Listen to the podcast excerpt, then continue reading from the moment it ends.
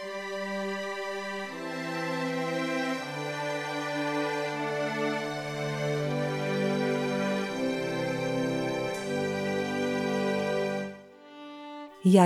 Bán Ježišové podobenstvá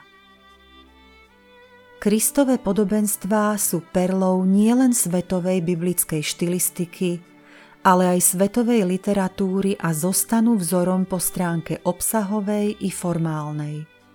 Sú to obrazy zo života alebo prírody, ktoré Ježiš Kristus použil na zobrazenie alebo vysvetlenie nadprirodzenej pravdy – sú ako zrkadlá, v ktorých vidíme Božiu pravdu tak, ako je a pomocou ktorých začíname chápať pravý zmysel pravdy, ktorá je ináč ťažko zrozumiteľná.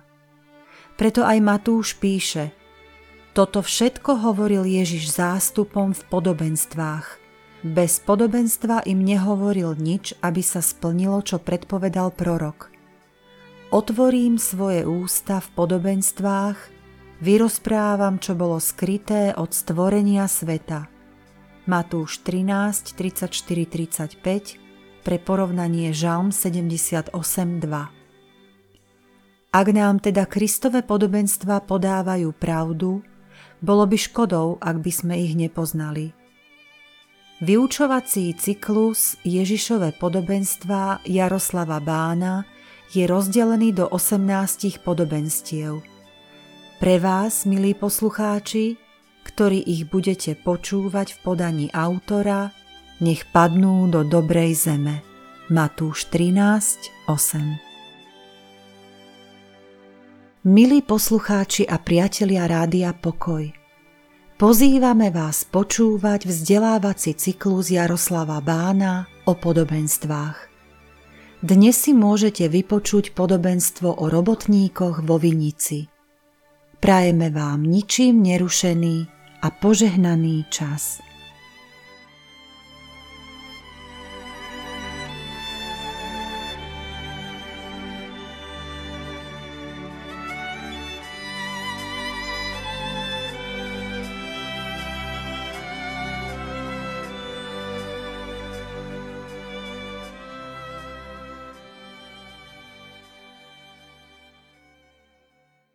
Naše dnešné podobenstvo je zapísané v Matúšovom evanieliu v 20. kapitole a budeme čítať prvých 16 veršov.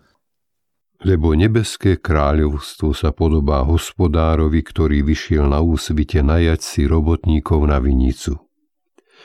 Dojedná sa s robotníkmi za denár na deň a poslal ich na svoju vinicu. Keď vyšiel okolo tretej hodiny, videl iných postávať na námestí a povedal im Choďte aj vy na moju vinicu a dám vám, čo bude spravodlivé. A oni šli. Znova vyšiel okolo šiestej a deviatej hodine a urobil takisto. Keď vyšiel okolo jedenástej a našiel iných postávať, povedal im – čo tu stojíte celý deň a zaháľate? Vravia mu. Keď nás nikto nenajal, hovorí im, choďte aj vy na vinicu. Keď sa zvečerilo, povedal majiteľi vinice svojmu správcovi. Zavolaj robotníkov a vypladím mzdu, všetkým od posledných až do prvých keď prišli tí, čo boli najatí o jedenástej, dostali po denári. Tí, čo prišli prví, mysleli si, že dostanú viac. No i oni dostali po denári. Vzali ho, ale reptali proti hospodárovi. Títo poslední pracovali jedinú hodinu, ale ty si ich postavil naroveň nám, čo sme znášali bremeno dňa i horúčavu. Ale on povedal jednému z nich. Priateľu, nekrivdím ti. Nezjednal si sa so mnou za denár. Vezmi, čo je tvoje a choď. Ja však chcem tomuto poslednému dať toľko, koľko tebe. Nemám azda právo urobiť so svojím, čo chcem? Alebo zazeráš na mňa, že som dobrý? Tak budú poslední prvými a prví poslednými. Toľko ščítania. To podobenstvo poznáme veľmi dobre však. Ale čo to vlastne znamená, to podobenstvo? A ja sa najprv pokúsim vysvetliť, čom je čom je zvláštnosť toho podobenstva. To podobenstvo o robotníkoch a najatých na vinici je pokračovaním toho, čo sa stalo pred tým podobenstvom. Pred podobenstvom pána Ježiša a bohatý mládenec tam prichádza, odmieta sa vzdať svojho bohatstva a tak prichádza o veľký poklad v nebi. Petra to zaujme. Tak on sa nevzdal tohoto, a tak nezískal nič. No dobre, ale my sme sa vzdali všetkého, Pane Ježišu. Čo bude nám? Čo bude nám? Pozri, my sme opustili všetko a nasledovali ťa, Pane. Čo bude za to nám? Alebo čo za to budeme mať? No to je tá otázka. Otázka, čo za to budem mať, keď som pre pána Ježiša, keď slúžim pánu Ježišovi, keď som pre neho opustil všetko. Či sa mi to oplatí? No, doslova. A pán Ježiš svojim učeníkom tam odpovie, a pán Ježiš im povie v tej predchádzajúcom kapitole, že Amen vám hovorím, že pri obnovení sveta, keď syn človeka zasadne na, svoj, na trón svojej slávy, aj vy, ktorí ste ma následovali, zasadnite na 12 trónov a budete súdiť 12 kmeňov Izraela. Každý, kto pre moje meno opustil domy, alebo bratov, alebo sestry, alebo otca, alebo matku, alebo deti, alebo polia, dostane mno, stonásobne viac. A bude dedičom väčšného života. To je poukaz, pán Ježišim Petrovi povie, vieš čo, Peter, toto dostane, že, že ma následuješ. Ale Petrovi to nestačí. Tá otázka, dá sa, že, že nie len, že Petrovi to nestačí, ale pán Ježiš veľmi dobre rozumie, o čom Peter hovorí. O, tá odpoveď pána Ježiša Petrovi je, to je poukaz na, milien, na tisícročné kráľovstvo, na mesiášske panovanie. Vlastne už by to malo byť dosť, lebo Peter dostal takú odpoveď. Peter, dostaneš viacej, ako si si vedel predstaviť. A ty si sa vzdal toho, čo si nemohol vlastniť, lebo to, čo je tu na zemi, to, to, my sa toho neviem držať. Nijako raz to je naše. A získavaš niečo, čo nemôžeš nikdy stratiť. Peter, nie len, že získaš poklad v nebi, ale budeš aj dedičom väčšného života. To je vlastne čo, čo pán Ježiš mu povie. Ale predsa len Zdá sa, že to je nedostatočná odpoveď a pán Ježiš ju chce doplniť čím si zvláštnym.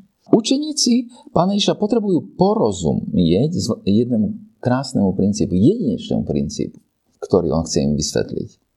Ten princíp je vyjadrený slovami, že a mnohí prví budú poslední a poslední prví. A ešte vidíme, že, že naše podobenstvo začína tými slovami, aj končí tými slovami.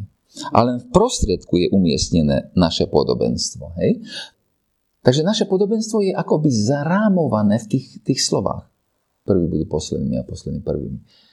Ak však odpoveď na otázku, čo budeme my mať za to, je, že prví budú poslední a poslední prvými, tak potom o čom to vlastne pán Ježiš hovorí?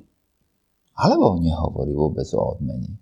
Inými slovami, všimnite si, ak brat kazateľ hovoril vo štvrte, že kontext je kráľ, že súvislosti je tu, kde sú nesmieš minúť, tak eh, Peter sa pýta, že čo nám bude za to a dostane odpoveď, že prvý budú poslední a poslední prvý.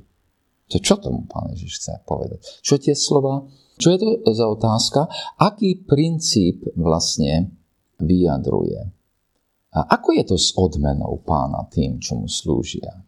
Ale možno, že lepšie sa treba pýtať, ako je to s motívami potrebnými pre službu pánovi. Alebo ešte ľudskejšie, jednoduchšie po slovensky povedané. Akú odmenu čakáš od pána, keď mu slúžiš? Petrovi totiž dobre rozumieme, keď sa pýta, ale čo mne bude za to? Čo ja mám z toho? Tej otázke rozumieme, lebo takej či onakej forme je nám veľmi blízka A niektorých dokonca ovláda. Niektorí dokonca slúžia preto, lebo odmena. Kedy si dávno som čítal taký skutočný príbeh, že chlapík ide okolo kostola a v kostole káže pán farár o tom siati a že kto a že z jedného semiečka je 100 zrnienok a, on nesprávne, ten pán farár to povedal, že keď investujete do Božieho kráľovstva jednu korunu, dostanete 100. Tak on rovno investoval 100 dolárov. No a potom súdil pána farára. Takže to je legálna otázka. Dokonca sám pán Ježiš často hovorí o odmene.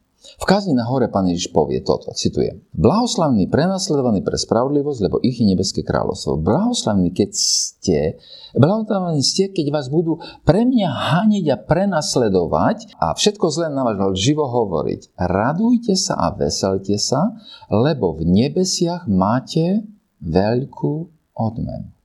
Alebo písmo N miestach povie, a toto je jedno z nich, že kto pristupuje k Bohu, musí veriť, že Boh je a že odmenuje tých, čo ho hľadajú. Takže poďme teraz na to naše podobenstvo, aby sme teda rozumeli, o čom to, čo im to vlastne Pán Ježiš chce povedať. Prvý budú posledný, posledný, prvý. Podobne ako aj ostatné podobenstva, aj toto podobenstvo nás o Pána Ježiša, nás uvádza do, do každodenného života Izraela tej doby. A už sme preberali 8, 9 ich, tak sme videli, že príbehy v tých podobenstvách verne odrážajú skutočný život obyčajného Izraelca a preto sú aj veľmi autentické. A jedna z vecí je, že obyčajne na konci sa dozvieme niečo, čo sme nečakali z bežného života, čo je iné. Minulé sme boli prekvapení z toho nespravodlivého správcu, ktorý nakoniec sa ukázal ako veľmi prezieravý. Aj, to, aj sme rozumeli tým slovom pána Ježiša, že čo to znamená robiť si priateľov nespravodlivého mamonu. Aj tu dojdeme ku tomu, že všetko pasuje, pasuje, pasuje a nakoniec to do našej logiky nezapasuje. Obyčajne sa divíme, aj oni sa divili, keď, lebo aj tí protestujú, tí e, robotníci. Dobre, takže treba napriek tomu povedať, že to podobenstvo nie je o pracovnoprávnych vzťahoch. A ja dopredu poviem, že je ani o odmenách. A za prácu je to po postoji srdca učeníka, ktorý chce slúžiť Ježišovi. Tak chvíľu vidíme prečo. Hospodár na úsvite dňa ide, aby si najal ľudí do vinice. Pracovný deň bol od mrku do svitu, 6 hodín ráno v na deň, o 6. večer končí deň, o 6. začínala práca, o 6. večer končila. Inými slovami, a deň sa počítal tak, že 6 je, je začiatok, 7 hodín je prvá hodina, čiže 3 je 9, 6 je 12 našich, Áno, 12 hodinový pracovný deň a rozdelený na 12 hodín. Hej, lebo tu keď čítame, tak nám tie naše hodiny nepasujú s tým. Ale, ale to, to, to nie je problém, nejaký. Na úsvite si najíma robotníkov, ten hospodár. Sú to nádenníci. Nádenná na práca bola bežná v tedajšom Izraeli. Práce bolo málo a objavovala sa obyčajne najviac, keď buď na jar pri sadení, alebo pri zbe- na žatve alebo, alebo pri zbere úrody. Áno. A muži ochotní pracovať denne, skoro ráno sa zhromažďovali na trhu a čakali, že ich niekto najme. Jednoducho bolo viacej ľudí, čo chceli pracovať ako práce. Tí nádeníci ale a ich rodiny boli veľmi závislí od každodennej výplaty. U nás už sme, máme trochu takú zásobu, takže niekomu vydrží, že niekoho, keď nedostane jeden mesiac, tak zálohu či výplatu, tak nie, ťažko vydrží, ale mm, občas. Ale v tej dobe nemali zálohu na, na tak, takto veľa a boli závislí na tom konkrétnom dňa. A výpadok jednodňovej mzdy hlavy rodiny obyčajne znamenal, že rodina ten večer, ten deň hľadovala. Jednoducho nemali. A v zime je, bol hlavný problém prežiť. Hej? Čiže to nie je nič jednoduchého, o čom hovoríme. A podľa nariadenia Mojžišového zákona mzda musela byť vyplácaná i hneď ten deň večer po práci. Mojžiš napíše, mzdu mu bude mu vyplať ešte v ten deň pred západom slnka, lebo je núdzny a jeho život závisí od mzdy. Deuteronom 24.15. A veľkosť tej mzdy však bola iba taká, že stačila iba na jeden deň na prežitie. To je to zvláštne, čo nám to podobenstvo. A my to musíme rozumieť, keď ho chceme správne vykladať, toto podobenstvo. Lebo ináč sa minieme tomu, čo to znamená. A milosť pozvania, dar pracovať na viníci. Ináč, keď tomu nerozumieme, tak sme vedľa. Hospodár z nášho podobenstva na úsvite dňa prichádza, najíma si robotníka. A teraz tu čítame v druhom verši a zjednajúc sa s robotníkmi, že im dá po denáre na deň poslal ich do svojej vinice. To je veľmi dôležité si všimnúť, že s tými prvými na úsvite okolo 6 hodiny ráno sa hospodár dohodol. Dohodol sa. Nie, že určil, jaká je. A teraz na jakej mzde sa dohodli? Dohodli sa, dohodol sa s robotníkmi, to znamená, že nie len, že povedal, toľko máte a za vás nezoberiem, lebo tu je plno ďalších ľudí, ktorí budú čakať až do večera, aby im dal, kto dal prácu a nikto im nedá prácu. Nie ten hospodár sa s nimi dohodol.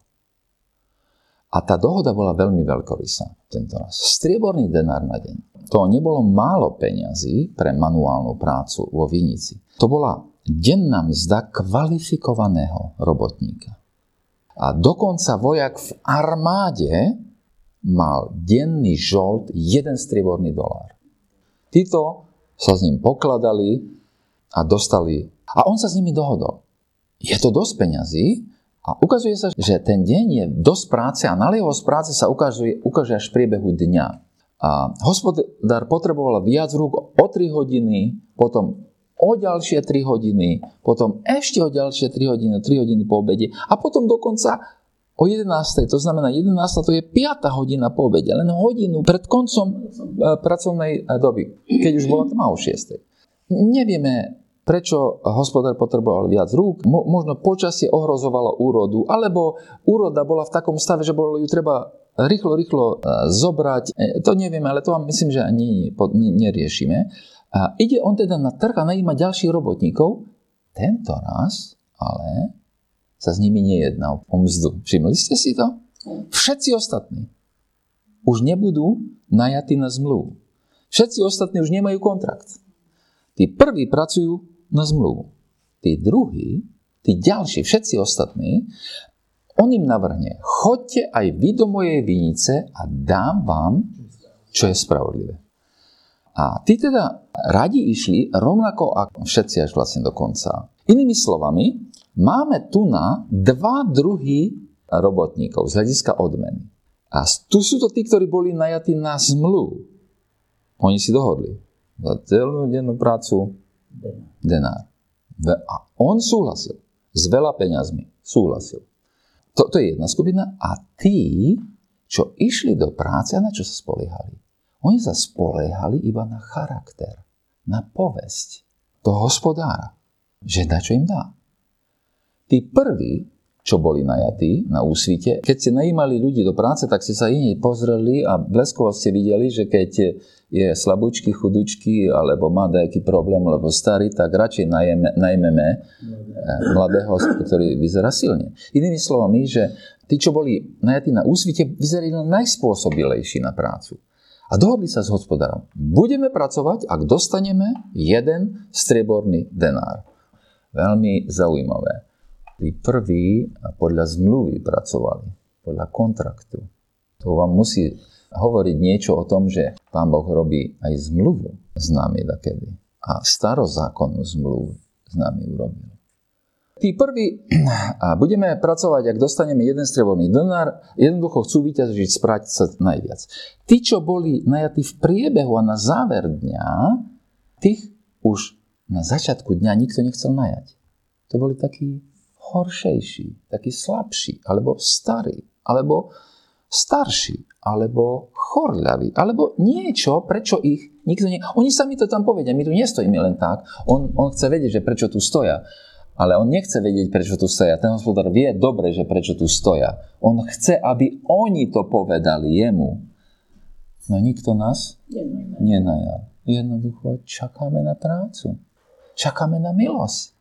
A ich, ich chovanie aj odpoveď tomu hospodárovi hovorí, že chceli jednoducho hociakú prácu a odmenu dobrovoľne nechali na hospodára. Oni nemohli len tak prísť domov a povedať, hladným deťom, že dneska nebolo vody sa napiť.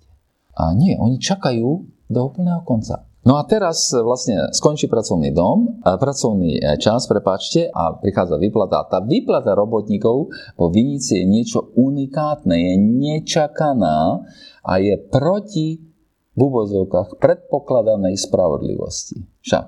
Ale je to súčasne neočakávané posolstvo podobenstva, a pričom mám za to, že je sa treba dívať na toto posolstvo hľadiska odmenených robotníkov, ako aj odmeny udelujúceho hospodára. Čiže musíme sa pozrieť na to podobenstvo hľadiska tých robotníkov, ale aj z hľadiska toho, aký je ich hospodár. Čo sa stalo?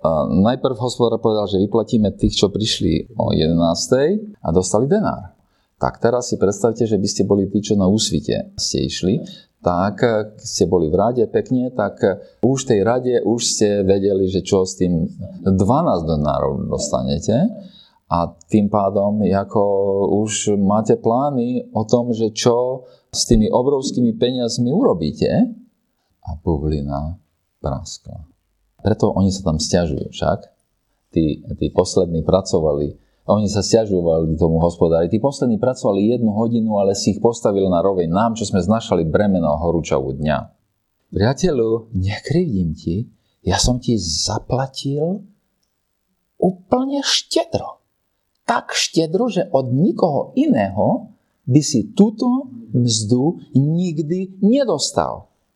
Ale to správanie tých robotníkov, alebo tá reakcia na tú platbu to je posolstvo toho podobenstva.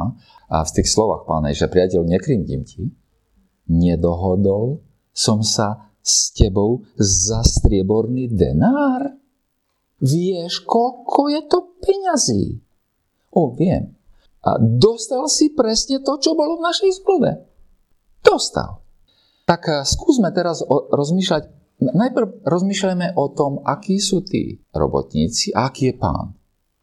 Tak najprv skúsme počuť posolstvo o tom, že kto sú robotníci, akí sú robotníci a potom je pár, aký je hospodár. Lebo potom porozumieme aj tej odpovedi pána Ježiša Petrovi.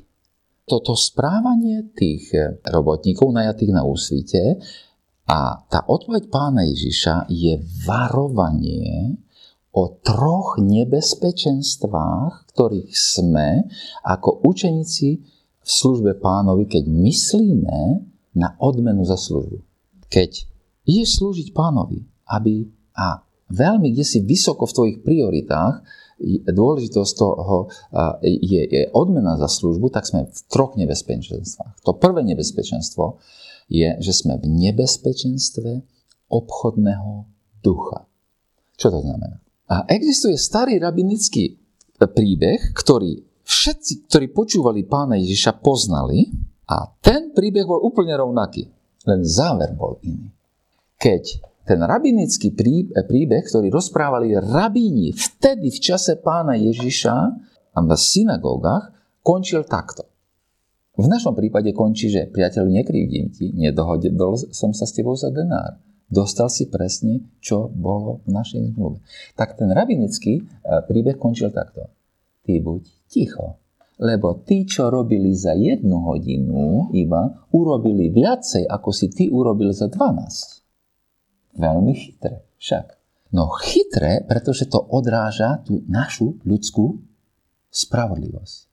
Oni za dve, a tam, tam nebolo jedna hodina, tam ten, na tom rabinickom príbehu ten posledný bol najatý o 10 hodinu, takže robil dve hodiny tej chytrej odpovedi rabinov rozumieme, čest nám zdá, sa nám zdá, že má odrážať množstvo vykonanej práce. Ekonomika kráľovstva Božieho ale je iná ekonomika. To nie je o obchodnom duchu. To nie je o tom, že čo za prácu. Ak pracujeme na zmluvu, dostaneme aj v Božom kráľovstve sa dá pracovať na zmluvu dostaneme presne podľa zmluvy. Nie viac, ani menej. Zostávame náď, ale nádeníci a sme závislí na našich vyjednávacích schopnostiach. Oj, o koľko lepšie je nebyť obchodníkom, ani ten, čo sa zmluva, čo robí zmluvu s Pánom Bohom, ale byť dieťaťom Božím a pracovať na základe spolahnutia sa na charakter pána Vinice. Obchodný duch nás nebezpečne dostáva do pozície tých, čo, čo si myslia, že naša služba pánovi znamená, že on nám je dlžný. On nám není dlžný. Nič. Priateľu, som ti dačo dlžný? Priateľ, nekrivdím ti. Nedohodol si sa so mnou na denár? Toto je rozmýšľanie ľudí, obyčajne. To je rozmýšľanie ľudí, ktorých, to je v tej chvíli rozmýšľanie Petra a pán Ježiš mu chce povedať, Peter, Peter, nebuď nejaký obchodník. Ty si dieťa Božie oj, ako lepšie je odísť od takého komercionalizmu obchodného ducha a nechať odmenu na toho, na neho, na pána Vinice, na to, čo on uzná za dobré a nakoniec byť vlastne ohromený jeho štedrosťou. Lebo tí, čo robili hodinu a dostali denár, tí boli ohromený štedrosťou. Kto by nám kedy bol dal strieborný denár za hodinu práce? Toto je ten prvý problém, ktorý máme, ak sme tí ľudia, čo pracujú na zmluvu na, na Božej vinici. Ten druhý problém, ktorý máme, Pán nás upozorňuje aj na nebezpečenstvo a ducha súťaživej závisti. Keď tí robotníci, čo robili 12 hodín, pozreli na tých, čo robili iba jednu hodinu a zrovnali sa s nimi, tak si mysleli, že dostanú viac. Ale keď sa dívali na odmenu tých druhých, nevedeli prijať vlastnú odmenu s radosťou. Čo robili? Závideli tým druhým. A vlastne nič nie je horšie pre učeníkov pána Ježiša ako zrovnávanie sa a závidiaca súťaživosť. Necíťme sa byť podvádzaní Bohom, ak sa nám zdá, že niekomu okolo nás dáva viac milosti než nám. Necíť sa podvádzaný Bohom. Ty nebol si ukrátený o nič. Si dostal ďaleko viac, než si si zaslúžil, tak či tak nehnevajme sa, alebo nezávidme sa, nezávidme, ak, Bohom, ak sú Bohom milovaní aj iní, ktorí nie sú v úvozovkách takí svetí, tak tvrdo pracujúci, alebo tak dlho pracujúci, ako som ja. Lebo ja predsa pracujem veľa, 12 hodín. Chcem byť svetý, tvrdo, svetý, tvrdo pracujúci, dlho pracujúci. Nezáviť ak iní sú Bohom milovaní rovnako. Buďme vďační naopak, že sme boli vybraní do tej práce. Toto len tak neporozumieme. Tu milosť toho, že Pán Boh nás, hoci to bolo na úsvite dňa, a čím skôr nás v živote povolal, tým to nie je horšie, ale lepšie pre nás. Len si predstavte tých ľudí, čo tam čakali až, až do tej 5. po obede a už isto vedel, no a rodina teraz ide piť vodu iba. Napríklad len to samotné. A buďme vďační za možnosť pracovať. Buďme vďační za to, že na konci dňa dostaneme odmenu, ktorá je v každom prípade, v každom prípade spravodlivá. Je štedro spravodlivá. Štedro spravodlivá. Lebo ak chceme prijať Božie požehnanie, tak prvá vec, e, ktorú musíme urobiť, je pripustiť, že na Božiu priazeň nemáme žiadne nároky. Že si ju nejako nezaslúžime. Že v skutočnosti, čo si zaslúžime, je nič iné ako trest a peklo. To je to, čo si zaslúžime. Ešte zložitejšie je to, že mimo osobného Božieho milostivého pozvania do jeho diela, a totiž náš život nemá žiadny rozumný cieľ. Predtým, ako sa stávame služobníka a my e, Pána Ježa Krista, naše životy neprestavujú nič viac ako státie na trhu a čakanie na prácu. Svet prechádza okolo nás, ale my nejdeme nikam. Stojíme na trhu. Len keď nás Pán Boh e, nachádza v našej nečinnosti a ponúka nám prácu na jeho vinici, iba vtedy má náš život, náš život dostáva zmysel. A teraz zrazu rozumieme, že závislivá súťaživosť nemá nejaké miesto. No jaké miesto? Jaké miesto má? Tretie nebezpečenstvo, čo nás ohrozuje, je duch stiažovania sa. Tí pracujúci na zmluvu reptali proti hospodárovi. Tak to tam čítam. Reptali proti nemu. To znamená, že ústne vyjadrili nespokojnosť. Pozri, čo to sa tu deje? Pozri, my sme tu tvrdo pracovali, nesli pálevu dňa celý deň. A to isté? No tak v tomto kontexte toho výkladu rozumieme, že také reptanie to je útok nie na spravodlivosť, lebo o spravodlivosti vôbec nemôžeme hovoriť. Všetci dostali toľko, koľko mali. Takže nehovor o nejakej nespravodlivosti. Keď sa stiažuješ, to je útok na dobrotu a štedrosť Boha samého. Toto nie je hociaké nebezpečenstvo. Lebo ten duch stiažovania sa v práci pre pána, to je reptanie, útok na dobrotu a štedrosť pána vinice. A to reptanie vyjavuje, aké je naše srdce. A ten hospodár to povie, zober si, čo je tvoje, ide a ak chcem tomuto poslednému dať ako tebe, alebo či nemám práva urobiť so svojím, čo chcem. Alebo či je tvoje oko zlé, že ja som dobrý? Iné preklady povedia, že zazeráš na mňa, že som dobrý? Sťažuješ sa na mňa, že som dobrý, lebo to nie je stiažnosť, zopaku, musíme to znova, znova opakovať. To nie je o nejakej spravodlivosti, to nie je dokonca nie o nejakej štedrosti. To je útok na Pána Boha. A vlastne to zlé oko, to, tam povodenie je to, čo brat Roháček prekladá. Nie, že zaráž, ale že e, či je tvoje oko zlé. A to, to, to zlé oko, to stiažovanie sa znamená nevidieť krásu milosti. To stiažujúce sa oko nemôže vidieť jas štedrosti.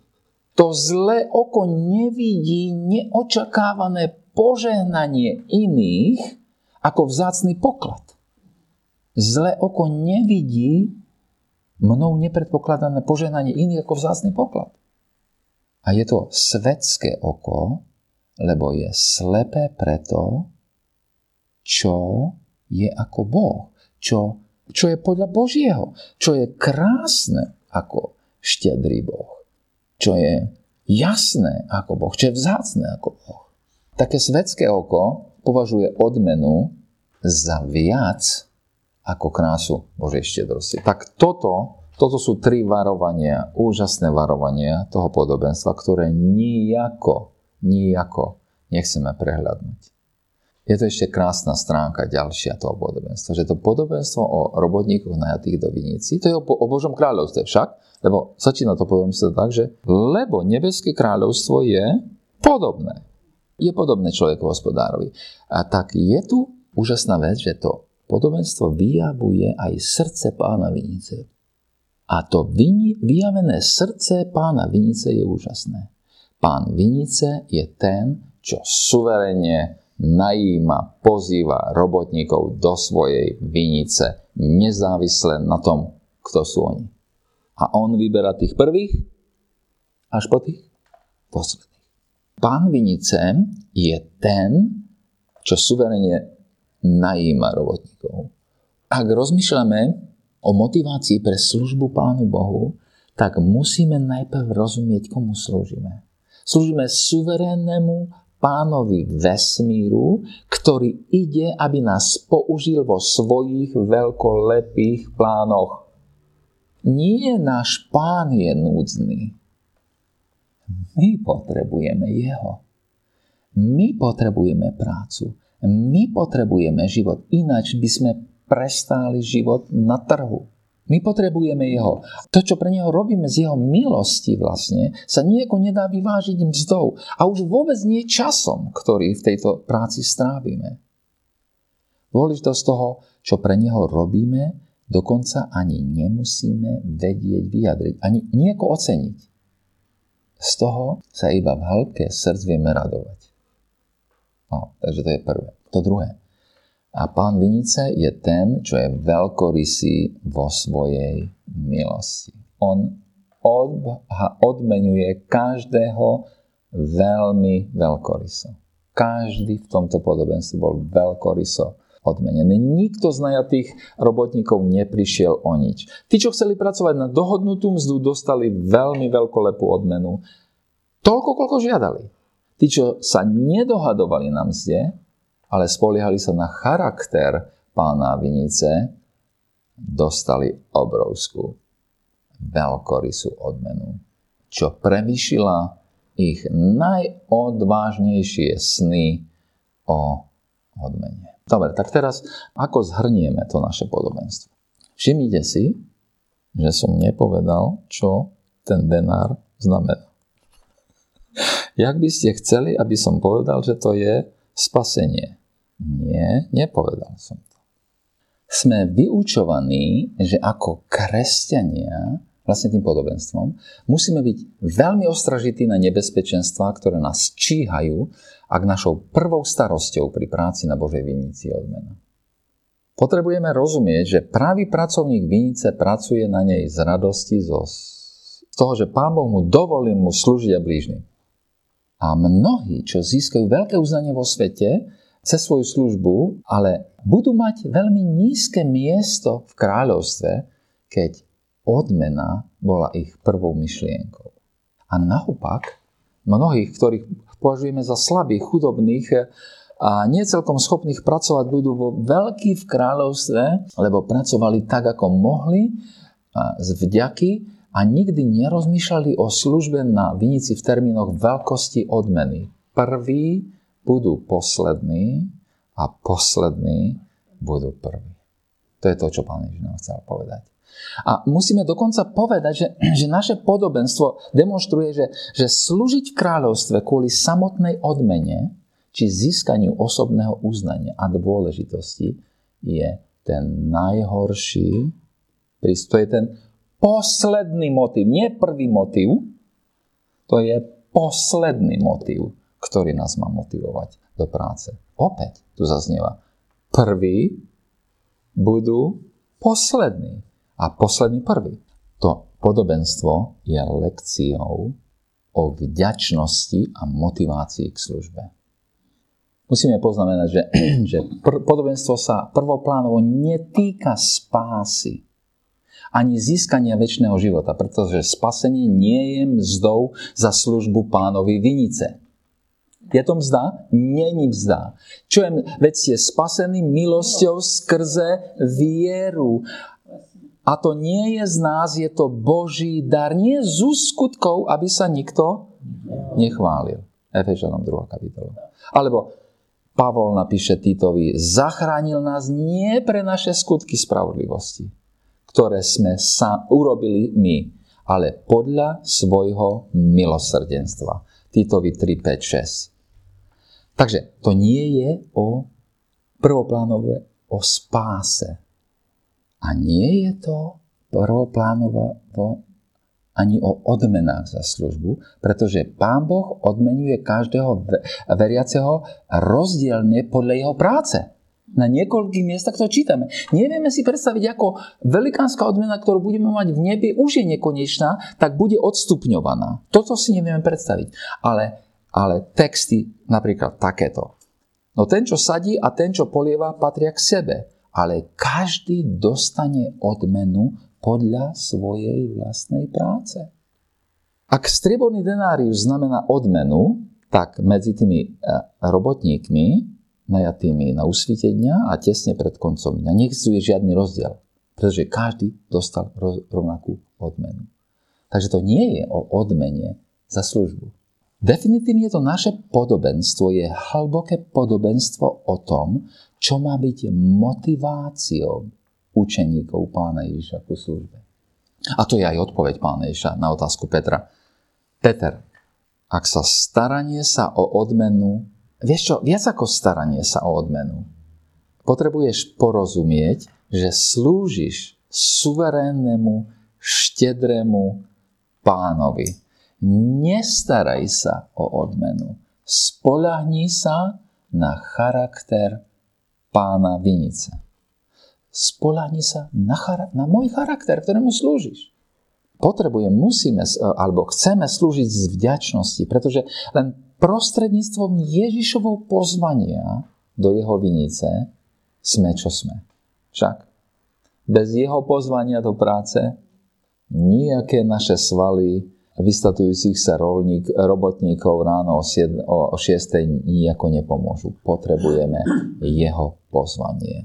A mali by sme sa teda len starať, radovať sa o to, že keď sú ostatní povolaní do kráľovstva bez toho, aby slúžili tak dlho, alebo tak tvrdo, alebo tak ťažko ako my, tešiť sa z toho, že aj oni sú pozvaní do, do Božieho kráľovstva. A teraz už len jedno, jedným slovom záver. No ako je možné mať takúto motiváciu? Ako vlastne Peter mohol porozumieť, že wow, takto to má byť.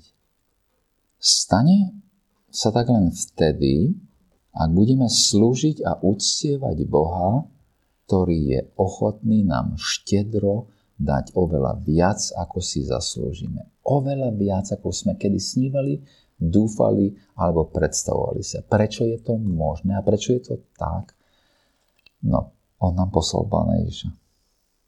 Pán Ježiš je ten najlepší vlastne príklad tej motivácie v tej práci, jednak pre otca, ale, ale aj, aj pre nás. Pán Ježiš sa stal posledným, bol prvý. Nie však. Pánu Ježišovi sa úvod a záver stáva úžas, úžasnou pravdou. Prvý budú poslední. A poslední prvý. A dvakrát v Pánu Ježišovi. Len v Pánu Ježišovi potom rozumieme, komu slúžime, akého to Boha uctievame. A len cez obeď Pána Ježiša rozumieme, ako dostávame oveľa viac, ako si zaslúžime a oveľa viac, ako sme kedy si pomysleli, snívali, predstavovali si, a to ešte nehovorím o väčšnej odmene v nebi, ktorá ani na naše mysle, ale na naše srdce nevstúpila. Nikdy. Nemyslí v prvom, prvopánovo na odmenu, keď chceš slúžiť pánovi. Myslí na to, že slúžiš Boha, ktorý je ochotný ti dať oveľa štedrejšie, oveľa viacej, ako si kedy zaslúžiš.